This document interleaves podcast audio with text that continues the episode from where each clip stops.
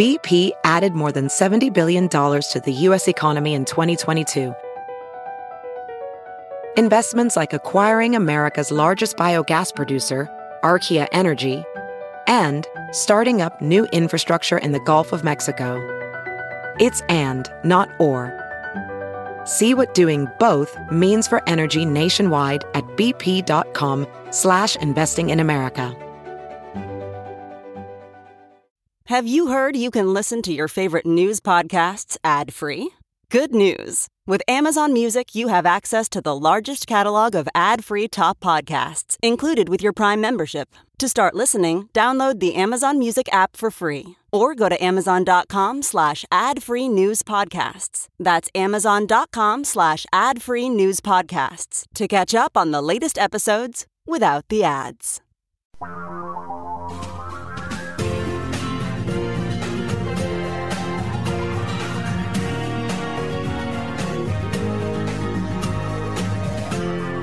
This is the Thom Hartmann Program. And greetings, my friends, patriots, lovers of democracy, truth, and justice, believers in peace, freedom, and the American way. Thom Hartmann here with you, broadcasting live from Shelter in Place, my home office in Portland. So, Marjorie Taylor Greene and what she has to do with the fate and future of America. You know, I started this article out over at thomhartmann.medium.com with a poster from 1956 from the Republican Party. It was actually Young Republicans Club, and it was on Labor Day. And it's titled Young Republicans Salute Labor. America's free working men and women produce more and consume more than any other nation. Greatest prosperity in history without war. Over 66 million employed. Highest take home pay in history. Greater job security. Less time lost because of strikes. Increased union membership best working conditions in history, Social Security expanded. And then at the very bottom, it has two kind of headline call to actions. Attend your union meetings, exclamation mark. Register and vote Republican. That was 1956 those Republicans refer to themselves as the uh, as the cloth coat Republicans, right? As Richard Nixon used that phrase when he lost the election to Jack Kennedy in one of his speeches you know, you're not going to have tricky dick to kick around. was, I believe it was all in that same speech. But when Nixon took over the GOP in 1968, he had decided, he had concluded that the unions were actually the enemies of the Republican Party and that Eisenhower's embrace of unions, even though it got him elected in 1952, it got him reelected in 1956, it led to the greatest and widest and most prosperous middle class in the history of the world, that it was a mistake. And the Republican Party really needed to be anti union, that the unions were just not a good thing. But if you're going to reject union members, average working Americans, that was about a third of Americans at that time, if you're going to reject them as potential voters, who are you going to replace them with? Well, Nixon's idea was let's bring in the racists from the South. He called it the Southern Strategy. It was Lee Atwater's idea, or he laid out the details of it. And in 1968, I mean, this keep in mind, this was three years after the passage of the Civil Rights Act and the Voting Rights Act in, in 64 and 65. And uh, there were a lot of white people in the South who were very upset that black people were going to have the, uh, you know, the legal right to vote. And that, uh, you know, some forms of discrimination against them were illegal. And, and of course, it was on the heels of the 1954 Brown v. Board decision by the Supreme Court that said that, you know, it's no longer legal to have segregated schools. So all of this kind of came together in 68 when Nixon reinvented the Republican Party as and he said, "Well, let's just bring in the white racists." And sure enough, it was enough to get him into the White House. Then Reagan came along, you know, it was Reagan's turn in 1980. The party was still a party of fat cats. They still didn't want unions. And but you know, there weren't enough white racists to get Reagan entirely elected. I mean, he reached out to the white racists, but there was this growing phenomenon on TV. And those of you old enough to remember television in the 1980s, remember Jim Bakker and Pat Robertson and Jerry Falwell and these these televangelists, these guys who literally became millionaires. In the case of Pat Robertson, a billionaire, using their nonprofit status on television. Billy Graham, now his son, has the heir to that fortune. Jerry Falwell, his son, the heir to that fortune. Um, these guys were making money hand over fist. It was a money machine, the televangelists.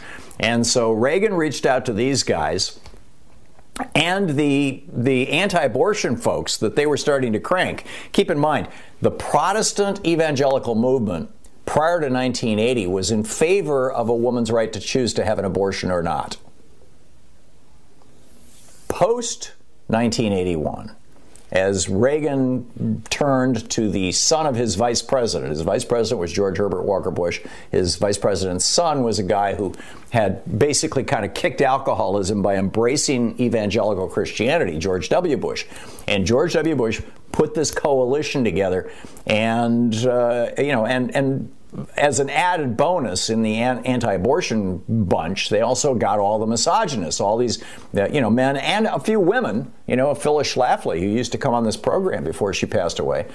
Um, you know, basically saying women should be, you know, barefoot and, and pregnant. They they should be serving their husbands. They should be making dinner. They shouldn't be in the workplace. So so Reagan pulled together that coalition. But even even that was you know a tough one. I mean you know he had to commission uh, John Roberts, a young lawyer in the Justice Department at the time, to figure out how he could overturn Brown v. Board and uh, and uh, Roe v. Wade without actually amending the Constitution. And I you know I laid that all out in my book on the hidden history of the Supreme Court, the betrayal of America.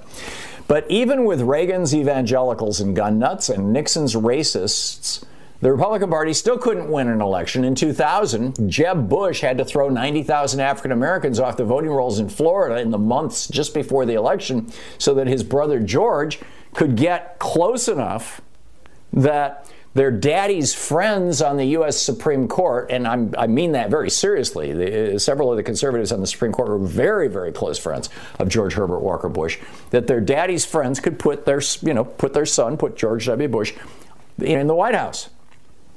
So then Trump comes along and he says, okay, we've got to further expand the Republican coalition. So, you know, let's, eh, first of all, he lies. He says, we're going to give health care to everybody. We're going to raise taxes on rich people. We're going to bring the jobs home. He basically stole Bernie Sanders' platform, but he was lying about it. Bernie was serious about it. But then he also, you know, said, well, let's bring in the conspiracy nuts, the fascists. And thus we have Marjorie Taylor Greene in the U.S. House of Representatives. The Republican Party was presented with a choice, or at least the Republicans in the House were presented with a choice. Do you embrace crazed conspiracy theory fascists like Marjorie Taylor Greene, who have openly advocated killing Democrats, among other things? and that you know the Jewish death rays from outer space started the California wildfires, and the 9/11 at the Pentagon didn't even happen, et cetera, et cetera, et cetera. Do you embrace that? Or does the party go back to Dwight Eisenhower and once again become a semi rational party that can build a coalition with working class people and business? And it looks like they chose the crazy option. Now, this is going to be a, a, real major you know, turning point, a decision point that the Republican Party is going to be facing going you know, into the 2022 elections and the 2024 elections. And to a large extent, the fate and future of this country hangs in the balance because what we're watching is a political party, a major political party in the United States, much as Germany saw in 1931. We're watching a major political party turn fascist. This is the Thom Hartmann Program. So, how do you expect this to play out? What are your thoughts on this? What are you seeing and hearing in your own neighborhoods from Republicans? How are they responding?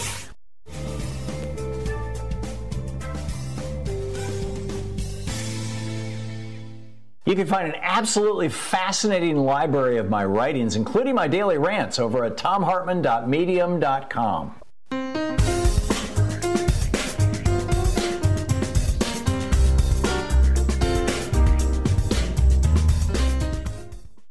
But there's a few other things here that I wanted to share with you that are kind of newsworthy, and then I'll pick up your phone calls. The uh, Government Accounting uh, Accountability Office, the GAO, has issued a shocking report about the Trump administration and literally hundreds of millions of missing dollars, missing federal dollars right now. We don't know where they went, and we don't know what percentage of them went into Donald Trump's pockets or the pockets of his family or his cronies. It's just mind boggling. They, they issued this 340 page report. They pull no punches. First of all, they said that basically Trump did everything he could to make the coronavirus epidemic worse. Now, that sounds like an indictment, you know, like something like negative. But actually, if you listen to what Trump said and what Dr. Scott Atlas said, his you know Fox News radiologist that he brought in to supervise the whole pandemic response, they were both saying the more people who get this, the better. And thus, here we are. That's why America, with 4% of the world's population, has literally one quarter, 25% of the world's COVID cases. We have 21% of the world's deaths.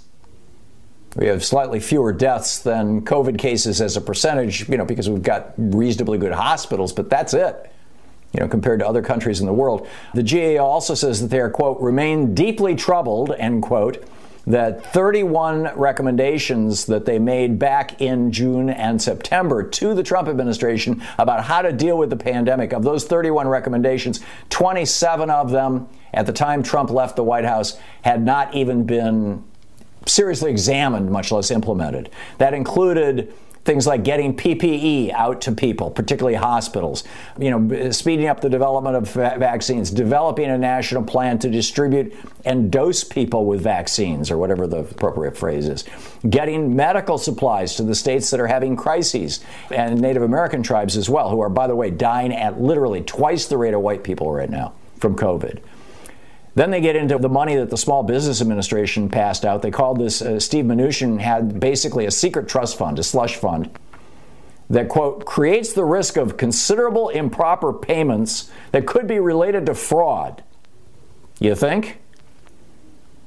You know, $300 million from the CARES Act that was given to the Commerce Department, it's gone. They can only find 54 million of it. Where did the other 200 and what 46 million go? Nobody knows. The Department of Labor passed out 1.1 billion in overpayments to unqualified businesses. We don't know how many of those are Trump cronies. The Small Business Administration, they passed out over 3,000 invalid loans. Again, we don't know how much of that went to Trump. So there's that. Just wanted to point you to that. Lindsey Graham, in his defense of Donald Trump in the Senate impeachment trial, is throwing out this racist trope against Kamala Harris. This is something that uh, started out, you know, it's basically uh, Tom Cotton tweeted this, and then Donald Trump recycled it and amplified it which was basically that Kamala Harris was bailing out. Well, this is what Lindsey Graham said. If you're going to pers- pursue this, if you want to start calling witnesses, you, uh, it would be fair to have Kamala Harris's tape played where she bailed people out of jail. He's talking about Black Lives Matter. Well, she didn't bail anybody out of jail. There is no tape. Lindsey Graham is lying through his teeth or and or is recycling a lie being told frequently on right-wing hate radio and Fox so-called news. What what Kamala Harris did do on June 1st. Now, this is only one week after George Floyd was murdered. This is before there was, you know, a huge national protest movement. It was just beginning to start. She donated a, a little bit of money. I, I think it was a hundred bucks, um, or or tweeted something positive about the Minnesota Freedom Fund. And none of that money actually went to bail out anyone charged with rioting or looting or anything else. I mean, this is, but hey, she's black, right? Just so go after her, Lindsey. This is just like, you know, Kevin McCarthy. Oh, yeah, let's go after Ilhan Omar and Maxine Waters, right? You're listening to the Thom Hartmann Program. It's the racism, stupid. Anyhow, we'll be back with your calls right after this. Stick around.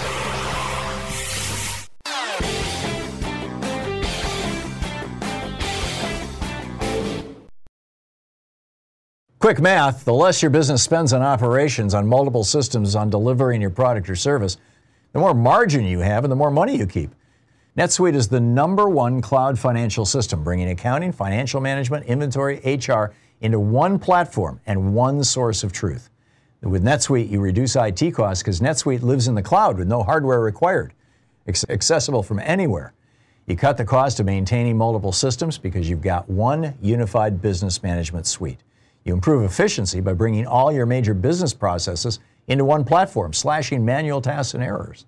Over 37,000 companies have already made the move. So do the math. See how you'll profit with NetSuite. Now through April 15th, NetSuite is offering a one-of-a-kind flexible financing program. Just head over to netsuite.com slash Hartmann with two N's. netsuite.com slash Hartmann. That's netsuite.com slash Hartmann. Hey, it's Kaley Cuoco for Priceline. Ready to go to your happy place for a happy price? Well, why didn't you say so? Just download the Priceline app right now and save up to 60% on hotels. So, whether it's Cousin Kevin's Kazoo concert in Kansas City, go Kevin, or Becky's Bachelorette Bash in Bermuda, you never have to miss a trip ever again. So, download the Priceline app today. Your savings are waiting. Go to your happy place for a happy price. Go to your happy price, Priceline.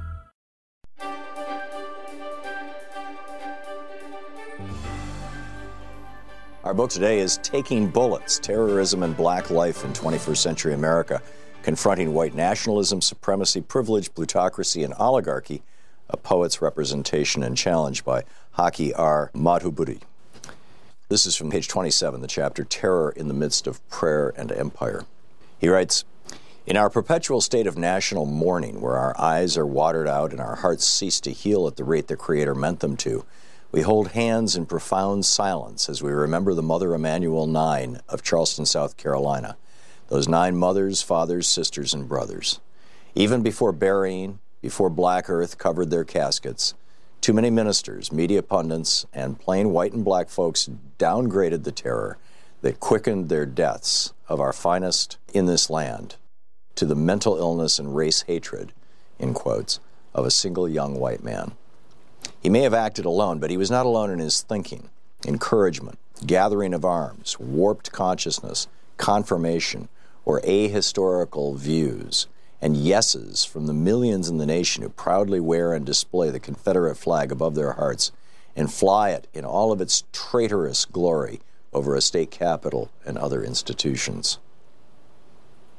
Again, we find ourselves at war with history and culture, entertaining another call for a national conversation on race and a president weary of trying to make sense of and comfort the grief stricken nation with words from the highest office of the land. This was written while Obama was president. These are the facts, not an opinion or the ignorant ranting of compromised preachers and television pundits. A 21 year old white man, a citizen of South Carolina, walked into the sacred and spiritual home of the Emanuel African Methodist Episcopal Church of Charleston, the historic home of black liberation fighter Denmark Vesey, and fatally killed nine of its members, including the pastor, during Bible study. This was a pure act of domestic terrorism. A modern day lynching by a young white nationalist who coolly and calmly assassinated nine black members of Mother Emanuel. Domestic violence and acts of terrorism are on the rise in the United States, as detailed by Charles Kurzman and Daniel Schanzer in their New York Times op ed, The Other Threat, where they state that, quote, the main terrorist threat in the United States is not from violent Muslim extremists, but from right wing extremists, end quote. In their national research, local police agencies across the country identified, quote, the militias, neo Nazis, and sovereign citizens as the major threat the nation faces in regard to extremism, end quote. All of this is homegrown with international connections. Morris Dees and J. Richard Cohen of the Southern Poverty Law Center also writes in the New York Times article Racists Without Borders that, quote, Americans tend to view attacks like the mass murder in Charleston as isolated hate crimes, the work of a deranged racist or a group of zealots lashing out in anger unconnected to a broader movement. This view we can no longer afford to indulge. When, according to survivors, Mr. Roof told the victims at the prayer meeting that black people were, quote, taking over the country, he was expressing sentiments that unite white nationalists from the United States and Canada to Europe, Australia, and New Zealand. Unlike those of the civil rights era, whose main goal was to maintain Jim Crow in the American South, today's white supremacists don't see borders. They see a white tribe under attack by people of color across the globe. The end of white rule in Rhodesia, now Zimbabwe, and South Africa, they believe, foreshadowed an apocalyptic future for all white people, a white genocide that must be stopped before it's too late. End of quote. The internationalization of terrorism is not a foreign theory in today's social media world. Dees and Cohen will be speaking at a conference in Budapest about this transnational white supremacism that is emerging as the world grows more connected technologically. The message of white genocide is spreading. Also, David J. Whitaker's Terrorism Understanding the Global Threat gives another view. Clearly, our rush to forgive this mass murderer within 96 hours of this supreme tragedy is misguided, anti human, and does not allow for properly grieving the fallen. As perfectly scripted, displaying the permanent effectiveness of Christian acculturation on the Sunday, June 21, 2015 morning services of Mother Emanuel Church, the black Christians out Christianed their white brothers and sisters. Before the morning sermon, the presiding elder, Reverend Norvell Goff Sr., found it necessary to thank the local, state, and federal law enforcement agencies for doing their job. He also stated, quote, A lot of folks expected us to do something strange and break out in a riot. Well, they just don't know us. We are people of faith, end quote. I find this statement inappropriate, insensitive, and ahistorical, implying, whether he meant it or not, that the recent uprising and rebellions in Ferguson, New York, Cleveland, and other parts of the nation were riots and did not include black people of faith, and that somehow they were strange in their social, political, and economic activism. Informed people do not riot against injustice or white terrorism. They study, organize, and strategically struggle at all levels in the streets, on the campus, in front of the White House, and in corporate boardrooms. Dylann Roof stated his intentions were to start a race war, and informed black leadership understands that we cannot pray this away or appeal to any law enforcement agency that all across the country, including Charleston, has been seriously compromised. To label black reaction to murder, terrorism, deep unemployment, substandard housing, etc., is as riot is to blame the victim. The book Taking Bullets.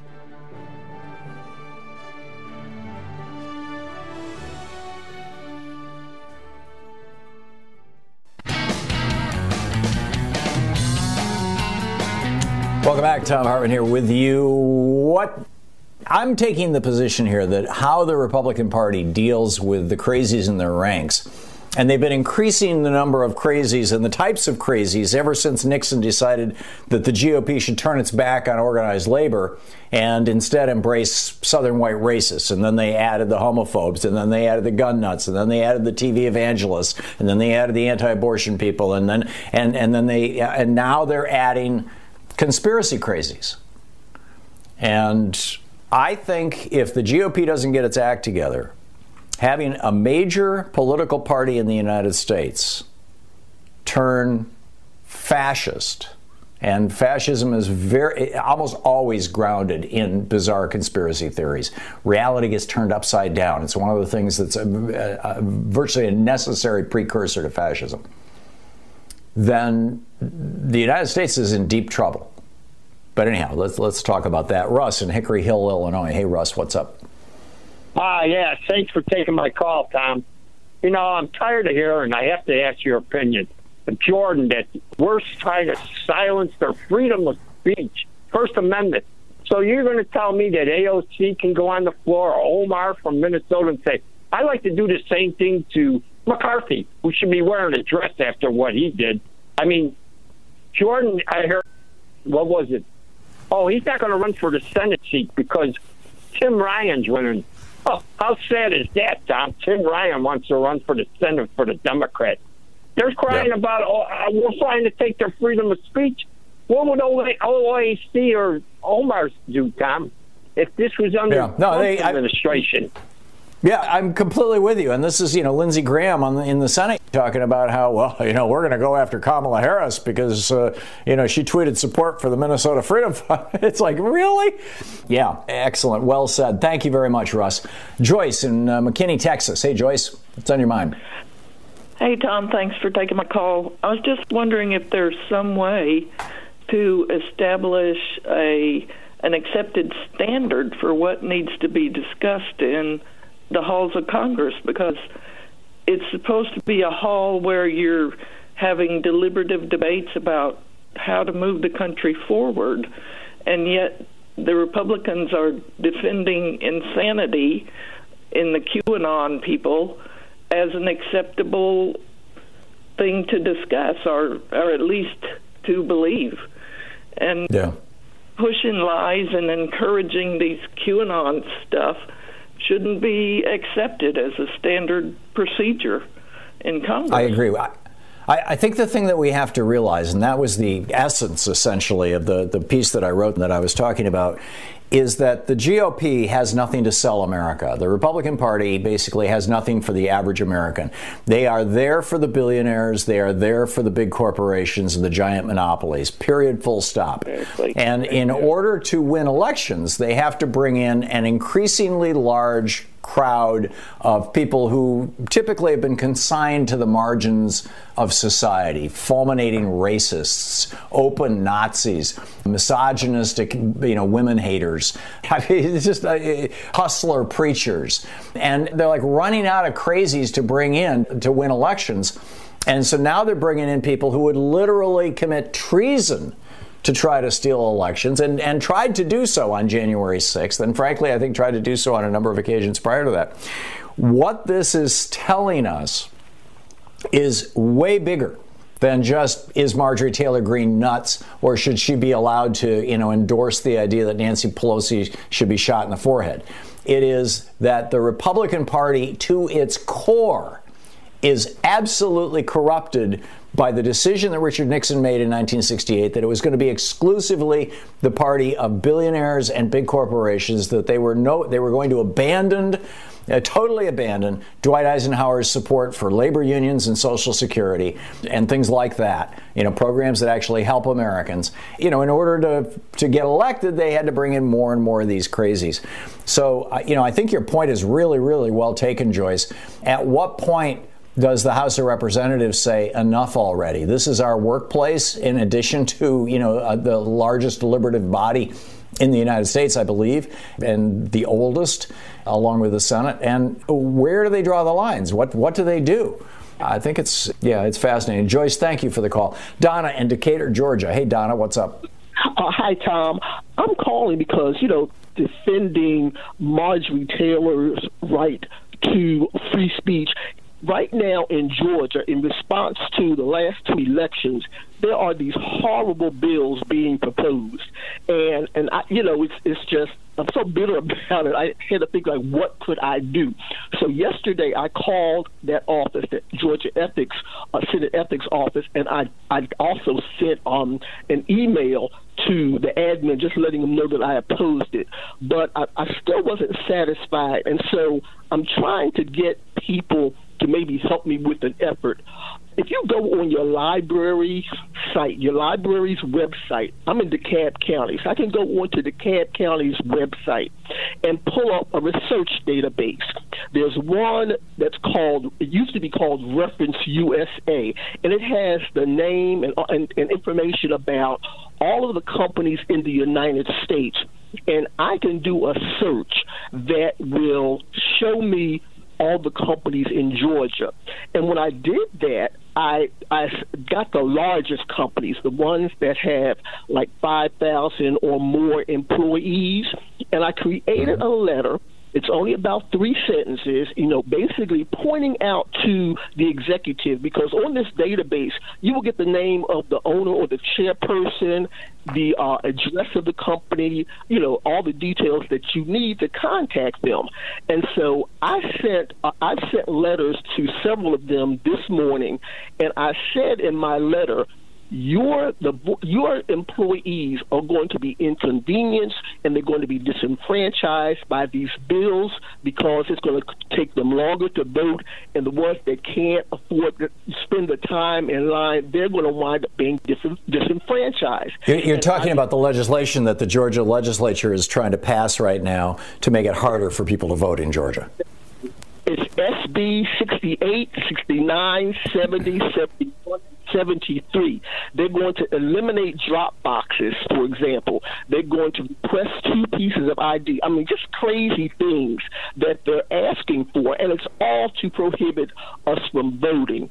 But um, when I in, in, the letter that I did, I point out how those those employees of that company are going to be inconvenienced or disenfranchised, and I request mm-hmm. that companies withhold giving any funds, uh, election funds to the campaigns of anybody who signs on uh, to that legislation. And I put in the names hmm. of uh, Senator Burns, who is the head of that uh, committee, that Senate Ethics Committee. He's the chair and then the vice chair, just for example. And I think we can, as citizens in Georgia, if we can let these companies know a, there's going to be an impact on their employees, and B, um, they don't have to give. You know, I, I think we need to let them know that we are looking at them. They should also be weighing in because it is going to affect people that work for these companies. You can't go to work if you have to stand in line, or you can't vote if you have to stand in line five, six, seven hours just to cast your ballot. I, I just think it's uh, reprehensible what they're doing. But that's what Republicans do. Yeah, oh, that's that's brilliant, Donna, and you know I salute your activism. I would add one small thing to it, and that is that we shouldn't have companies funding elections at all. And so we all need to be reaching out to our elected representatives, particularly the Democrats who represent us, because they're more likely to do something about it, and say we need major electoral reform, which is H.R. 1, SB 1, this, this first piece of legislation, the For the People Act. We need this thing to be passed. And that means we've got to blow up the filibuster because the Republicans will block it, which means we need to talk to Kyrsten Sinema and Joe Manchin, among others, and say, end the filibuster. And, and call, their, call their offices at 202 224 3121 and just say, you know, we need to end the filibuster so that we can get some good government legislation passed. Because, Donna, you're attacking the problem head on, and it's just great that you're doing it. But the cause of the problem now is this, these Supreme Court decisions and this and legislation that makes it possible. And uh, we need to go after that too. Thank you, Donna, and, and good on you. I am, I am so impressed. Thank you so much. You're listening to Thom Hartmann. Visit thomhartmann.com for audio and video archives. Back with more of your thoughts and mine in just a moment. Stick around.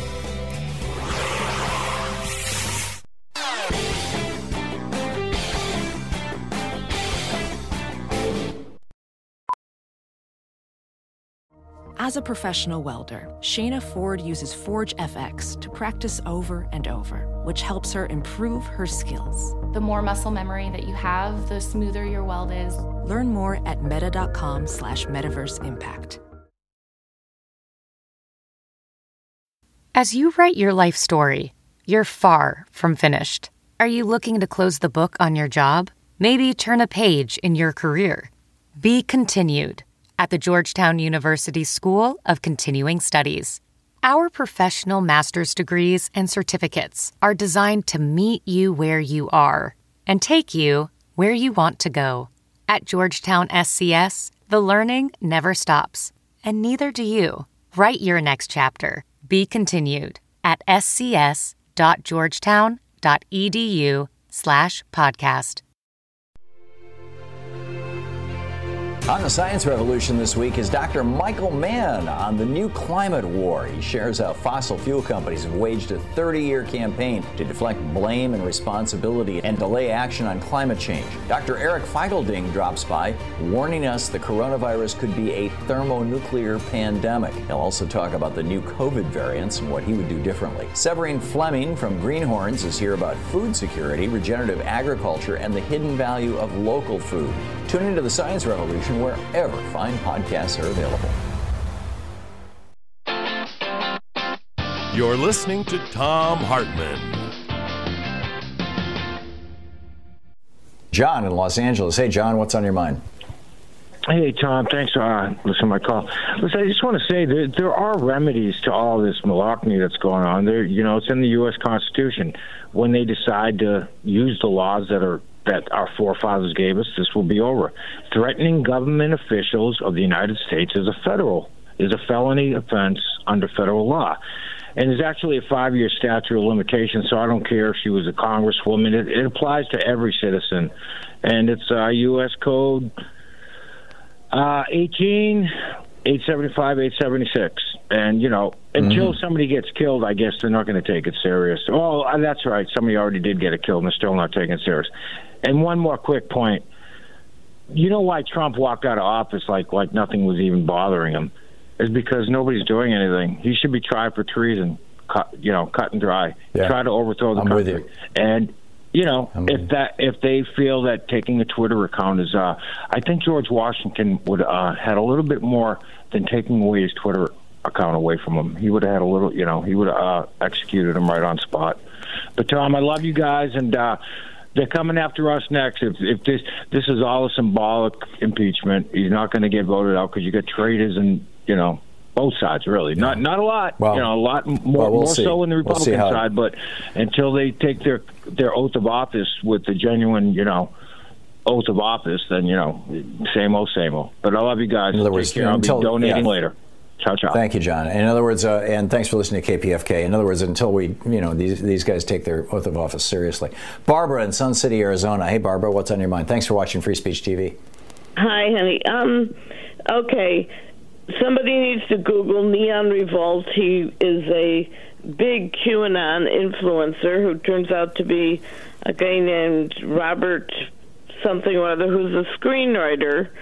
Um, he lives in New Jersey, and he's a big influence under Neon Revolt. Just Google it. But um, the gal who was caught in the Capitol, who wants to go to Mexico, was at a rally, and Dana Rohrabacher, the I am openly an agent of Russia, former was he a congressman from California? Yeah. Um, Was at the rally, so I'm just kind of going into who are these people. Everybody's like, "Oh, it was Robert F. Kennedy Jr. He's still alive."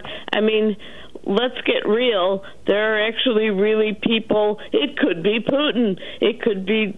I mean, Dana Rohrabacher at a QAnon rally with a woman who's in the Capitol, and then this disgruntled screenwriter whose agenda was to create crazy stuff to get back at the fact that he wasn't successful as a screenwriter and lives in New Jersey now, which, interestingly enough, was kind of um, mentioned by Trump once that it could be a guy in his basement in New Jersey. Mm-hmm. Uh, somebody who came up with a crazy idea that they were trying to put on Trump. I, I, I think as we as we dig deeper and deeper into this, Barbara, we're going to find that there are these webs of connections that are really rather distressing. Barbara, thank you. Um, I, I, I don't know about the specific person that you uh, that you mentioned, and I can't endorse that. Um, but uh, yeah, Dana Dana Rohrabacher has long been problematic.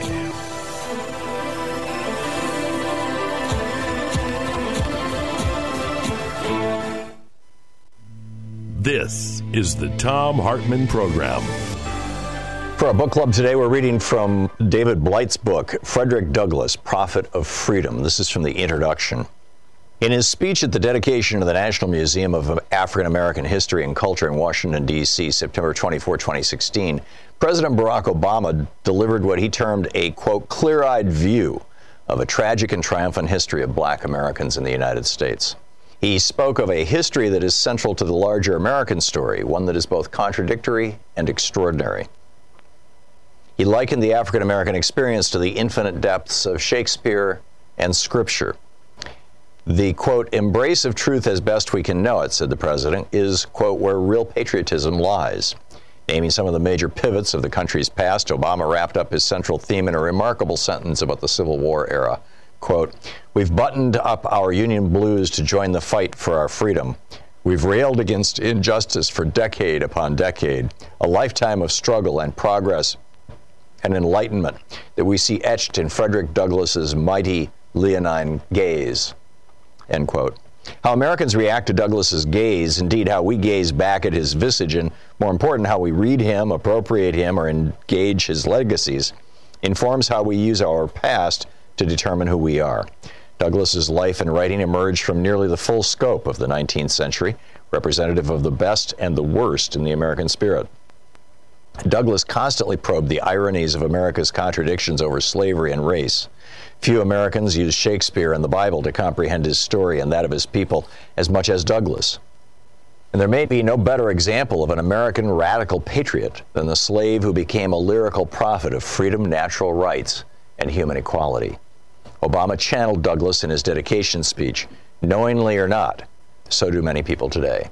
Born Frederick Augustus Washington Bailey, a slave, in Talbot County, Maryland, in February 1818, the future Frederick Douglass was the son of Harriet Bailey, one of five daughters of Betsy Bailey, and with some likelihood his mother's white owner.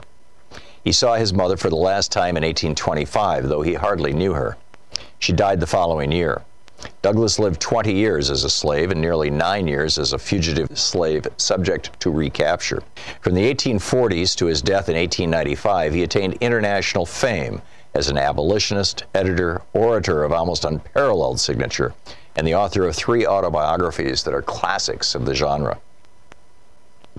As a public man, he began his abolitionist career two decades before America would divide and fight a civil war over slavery that he openly welcomed. Douglass was born in a backwater of the slave society of the South, just as steamboats appeared in bays and on American rivers, and before the telegraph, the railroad, and the rotary press changed human mobility and consciousness. He died after the emergence of electric lights, the telephone, and the invention of the phonograph. The renewed orator and traveler loved and used most of these elements of modernity and technology. Douglass was the most photographed American of the 19th century, explained in this book and especially by the intrepid research of three other scholars I write upon. Although it can never really be measured, he may also have been, along with Mark Twain, the most widely traveled American public figure of his century. By the 1890s, in sheer miles and countless number of speeches, he had few rivals as a lecturer in the golden age of oratory. It is likely that more Americans heard Frederick Douglass speak than any other public figure of his time. Indeed, to see or hear Douglass became a kind of wonder of the American world. He struggled as well with the pleasures and perils of fame as much as anyone else in his century, with the possible exceptions of General Ulysses S. Grant or P.T. Barnum. Douglass's dilemma with fame was a matter of decades, not merely of moments, and fraught with racism. The orator and writer lived to see and interpret black emancipation, to work actively for women's rights long before they were achieved, to realize the civil rights triumphs and tragedies of Reconstruction, and to witness and contribute to America's economic and international expansion in the Gilded Age. He lived to the age of lynching and Jim Crow laws when America collapsed into retreat from the real victories and revolutions in race relations that he had helped to win. He played a pivotal role in America's second founding out of the apocalypse of the Civil War, and he very much wished to see himself as a founder and defender of the Second American Republic. In one lifetime of anti slavery, literary, and political activism, Douglass was many things, and the set of apparent paradoxes makes his story so attractive to, to biographers, as well as to so many constituencies today. He was a radical thinker and a proponent of classic 19th century political liberalism. At different times, he hated and loved his country. He was a ferocious critic of the United States and all its hypocrisies, but also, after emancipation, became a government bureaucrat, a diplomat, and a voice for territorial expansion. He strongly believed in self reliance and demanded an activist interventionist government at all levels to free slaves, defeat the Confederacy, and to protect black citizens against terror and discrimination. Douglass was a serious constitutional thinker, and few Americans have ever analyzed race with more poignancy and nuance than this mostly self taught genius with words. He was a radical editor, writer, and activist. The book Frederick Douglass by David Blight.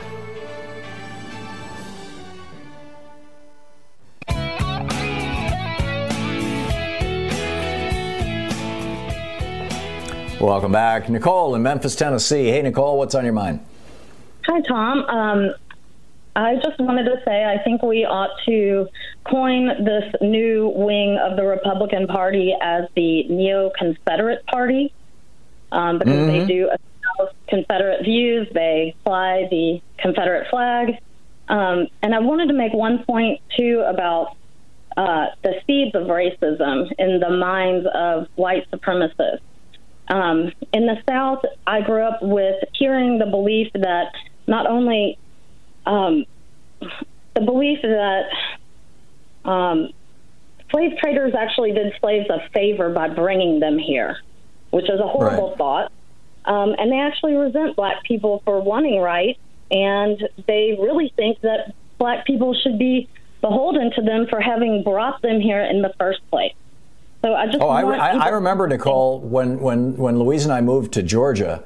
Uh, we'd never lived in the South before. We moved to Atlanta, and when when my uh, son, who at the time was seven or eight years old, came home from school, and and and I was like, well, you know, what did you learn in school today? And he was like, well, we we, we studied the War of Northern Aggression. And I'm like, what? Anyhow, back to you, Nicole. Well, I just wanted to make that point because I think, you know, a lot of times we talk about, you know, the, you know, what racism is seated in. And I think sometimes people really don't get how deep these beliefs go, you know, how far they go back and how deeply they're held. And a lot of times I think people don't even realize that those thoughts are in their head. So. Yeah. Yeah, no, it's it's like it's the air you breathe in the South. It's it's uh, it's in the soil, um, And and uh, Memphis has come a long way. I want to say too that Memphis has come a very long way and its um, fight for um, equality in the city, and uh, this city went heavily for Biden, and I'm so happy for that. yeah, same same thing with you know the town where Louise and I lived uh, what 13 years I think in Atlanta. Um, uh, yes, spot on. Thank you very much. Uh, uh, uh, th- you know, thank you for the call, uh, Nicole. Well said. Susan in Phoenix, Arizona. Hey, Susan, what's up? Yeah, I was just thinking about when they were talking about free speech, and what came back to me is what happened during McCarthyism and how they demonized co- communists so badly. Today, they don't even have a voice at all. They silenced them right. by how they handled McCarthyism. And it might be a, a, strategy that the Democrats could use, putting them on trial in front of front of all of Congress and eliminating I all of them. you know, I don't think. Because somebody else did something that was very, very wrong. I don't think that we should be doing that. Um, McCarthy, yes, you know, his, his his witch hunts and the communists and the State Department and all that kind of thing. Although I would say that the reason you're not hearing from communists today is because, you know, the communist experiment in the Soviet Union failed. And, you know, there hasn't been a really successful communist country pretty much anywhere that has been able to balance communism at the level of a country with some semblance of, of freedom and a free press. I mean, even Cuba has struggled with this. Uh, Louise and I spent a week down there a couple of years ago, and, you know, they've done a lot of good things, but still, you know, it's this delicate balancing act, and they're having to, you know, they're starting to embrace some programs. But, but I totally get what you're saying. And, and, uh, go ahead. There's also another um, group that we've silenced, and that is wasn't Al Qaeda recruiting in America for a while, and the Yeah, FBI came along and took down all their websites and uh, their YouTube videos. hmm Yeah, uh, and, and, and and and the corporations got you know got in on that act. Yes, uh, absolutely, Susan. Yeah, I think that using the heavy hand of government. And I realize that that's a favorite phrase of the right, but nonetheless, you know, government is the only agency in our society that has the authority, the legal authority, to put a gun in your face and pull the trigger. Well- the, the, you know, using that hand of government to do things that can be done without the power of government. I would always go for the without the power of government first, and that's what we're seeing right now. But I totally get what you're saying. Jim in Voorheesville, New York, what's up? Okay, Tom, my question to you is Do you have any information or knowledge about whether the voters of a specific state whose representative or senators sympathize with the extreme right wing can be recalled by the voters of that state? Depends on the state laws. Different states have different laws. But generally speaking, well, you'd have to look on a state by state basis. I have no idea what the law is in New York with regard to, you know, your ability to, to recall or, or whatever the, uh, you know, word might be used there for your elected officials. But, you know, at the end of the day, it's, uh, you've got an election coming in a year and a half. You've got a pri- you've got primaries starting in about six months, and uh, you know these people are going to stand for reelection. They're going to stand in their primaries, and Republican voters are going to be deciding whether their party is going to be the party of fascist crazies or whether their party is going to go back to being the party of Dwight Eisenhower that was at least you know somewhat embraced by Americans. And uh, you know it's a serious issue, and Republicans need to, particularly Republican voters, need to be taking this very seriously. This is the Thom Hartmann Program. Our book today in the Thom Hartmann Book Club is Moving Forward by Karine Jean Pierre. This is from the introduction, Coming to America. I carry something special in my wallet. My cousin, Jean Pierre, gave it to me before my first day working for President Barack Obama in the White House. Remember this? he asked as he handed me an old snapshot, the corners creased, the colors washed out. I gasped. I had forgotten the trip our extended family, me and my cousins, had taken to Washington, D.C. in the summer of 1982, just before I turned eight. There we were, seated on the base of the railing in front of the south lawn of the White House, with the Truman balcony in the far background. Jeannot gave me the photo to remind me of the pride my family takes in my success. Of all of the people in the Haitian American community, I carry on my shoulders. I kept that photo with me from then on. Every day when I got money out of that wallet for a cup of tea or a bagel at the cafeteria in the Eisenhower Executive Office building in Washington, D.C., I couldn't help but glance at the image of that timid, skinny young girl sandwiched between my much older cousins. Back then, I was so shy that the nuns who taught kindergarten at my Catholic school called my mother in to say that they were worried about me. She doesn't play with other children, they said. She just keeps to herself. Over the years, I worked hard to overcome that. You've made us all proud, Jeannot told me code for how unlikely it was, inconceivable really, that anyone from our family could get to the White House.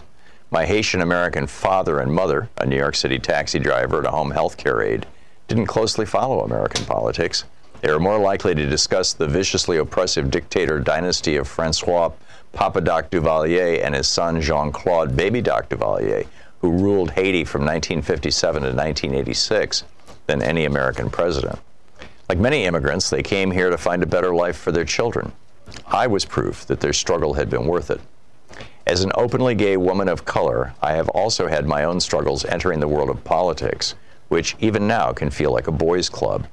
Despite the record number of women who ran and won in the 2018 U.S. midterm elections, women occupy less than 23% of the seats in Congress, even though more than half of the population is women. But when I was in the White House, I was usually too busy to think about how I had gone from being that meek schoolgirl with braids to the confident woman in a crisp tailored pantsuit who worked as Obama's regional political director in the Office of Political Affairs. I was the eyes and ears of the President of the United States in 12 northeastern states, from Maryland to Maine. The Political Affairs Wing has three offices in a corner on the first floor of the EEOB. The Eisenhower Executive Office Building is a beautiful historic building close to the White House's West Wing. The West Wing is home to the Oval Office where the U.S. President works. The first time I flashed my security clearance badge to the sharply dressed Marine standing guard at the double door entrance and walked into the West Wing, I remember looking around and thinking, this is so small. It looks so much bigger on TV. As a campaign operative for Senator John Edwards in 2007 and 8, I binge watched the NBC 1999 to 2006 series starring Martin Sheen as a fictional American president named Josiah Bartlet. Still, it's hard not to be awed. I also felt a constant sense of responsibility because I was a black woman working for the first black American president. When you work at the White House, whether it's for a Democrat or a Republican, you have to put in a 12 to 15 hour workday or more. There's a reason why most people don't last a whole four year term, and under President Donald Trump, turnover among his staff has occurred at an historically high rate. It's an absolute joy, but it's also a heavy lift. I like to get there between 7 and 7.30 in the morning to prepare for our first meeting at 9 o'clock, and I rarely left before 9 p.m. I would go home to my furnished basement apartment in a semi-sketchy part of town in northeast Washington.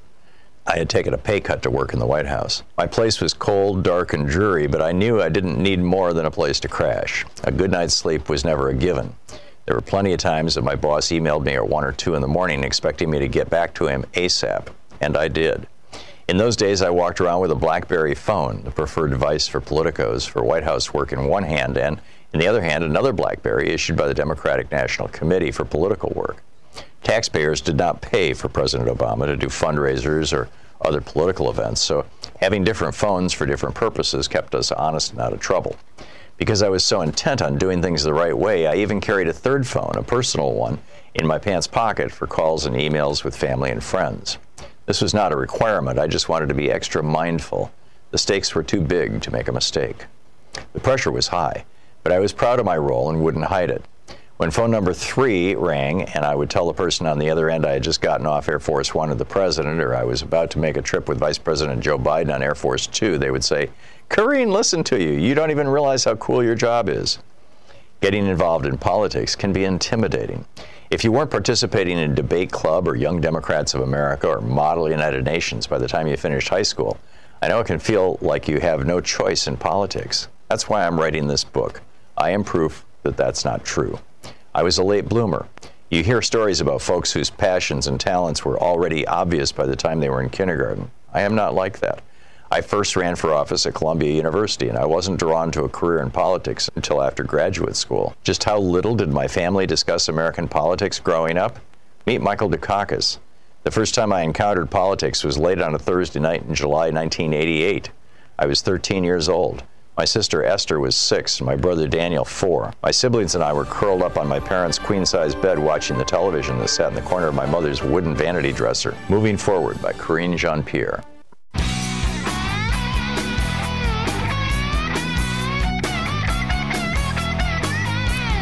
And welcome back. Thom Hartmann here with you. Uh, Dave in Charleston, South Carolina. Hey, Dave, what's up? Hey, Tom. Thanks for taking my call. Uh, in the early 80s, I was in my early 20s in the military. I really didn't pay too much attention to politics. And you talk a lot about the Reagan Revolution and all that. If I'm not mistaken, man, the Democrats had control of the House and the Senate. What role did they play in the two laws that Reagan passed? He passed, what, 81 tax cut in 86, and they would have had to have some Democratic Party. So uh, I was just curious. Yeah. You might have addressed it in your books. I haven't read any of your books, but I listen to you talk about that all the time, and I just wondered. There was a substantial amount of Democratic complicity in the Reagan Revolution, Dave, and it's something that shouldn't be whitewashed or ignored. And it has continued to this day. I mean, we've got a couple of Democrats right now that want the Republicans to continue to have the power to veto any kind of Democratic le- legislation, which is just like bizarre to me. But to cut them a little bit of slack, you know, you're old enough to remember 1980, so am I. When Reagan came into office, the, the country was in a difficult time. We had just been through a period of severe inflation that was caused by the by two oil shocks, two Arab oil embargoes, and so that inflation was creeping through. You had all these hostages who had been held in Iran for a year now, and and and the country was feeling kind of down. And Reagan was like, "I'm going to make everything better," and he was such a good salesman, and he had such a great smile, and he knew how to speak, and he was such a good actor. Uh, he knew how to play the role of president really, really well. And there were a lot of people who thought, okay, well, let's give it a chance. Maybe he's right. Maybe the supply side stuff has, you know, makes some sense. Let's let's try it out. And you know, I think it's it's a lot easier uh, 40 years later to look back and criticize those folks. But at the time, and, and not only that, Reagan had you know uh, much of the media solidly behind him, and you know this was before the era of Fox News but people were hopeful that something could could reinvigorate America. We were also coming off the, the tail end of the World War II boom, where uh, you know a lot of America, the American economy was uh, somewhat goosed by the remnants of all the spending that happened in World War II, massive government spending and the Eisenhower spending, but also the, the fact that many of our competitors, uh, particularly Japan at that point in time, but also Germany, in 1980 were just you know they were just getting their feet back underneath them and they were really starting to, to compete with us in a serious way. So the country was being torn in a bunch of different directions. But you know you're right dave and i need to acknowledge that. Thank you very much. I appreciate the call. Marilyn in sun city west. Hey marilyn what's up? I just want your comment on my perception. Being the resident Canadian, though I've lived here for 10 years, when I moved down here, I think the U.S. has an inherent problem that I don't know if I'll ever get over, and it has to do with rebellion. My perception is that when they left England in the 1700s, they were like a child that was telling their parents, I'm done with your rules. I don't want to live here anymore. I'm going to go out and do whatever I want and leave me alone. When Canada kind of decided that they also didn't want to be totally under that roof, although they still are. They were more of the child that said, you know what, we appreciate what you've done, mom and dad, but it's time for me to take responsibility for myself and be on my own. But they didn't have that angry rebellion that the people in the U.S. and I think the Republicans still do of I'm going to do what I want. Nobody's going to tell me blah blah blah, and I just think that that has never left, and I don't know if it ever will. Well, you know, it's an interesting point, Marilyn. The reality is that, well, first of all, most of the people who engaged in the revolution, in the rebellion and revolution, had been in, on this continent for generations. Europeans had been on this continent for, uh, what, well over 200 years at that point or in that neighborhood of 200 years. And secondly, the United Kingdom completely dominated the economy of the American colonies. It was illegal, for example, to make fine clothing. It was illegal to make complex machinery. It was illegal to make watches. You know, anything that could be manufactured in England had to be manufactured in England, or you could go to jail. The British East India Company exercised monopoly control over tea and a whole lot of other things. Clothing was another one.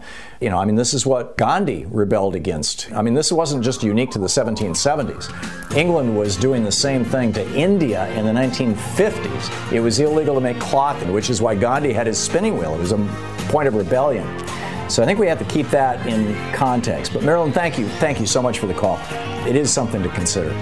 Special thanks to Louise Hartmann, Sean Taylor, Nate Atwell, Jamie Holly, Joyce the Hammer, Nance, Nigel Peacock, Sue Nethercutt, Patrick White, Geraldine Halbert, Ron Hartenbaum, Chase Spross, Nicholas Miller, Pat Sweeney, Jabbermocky, and Jay LeBlanc.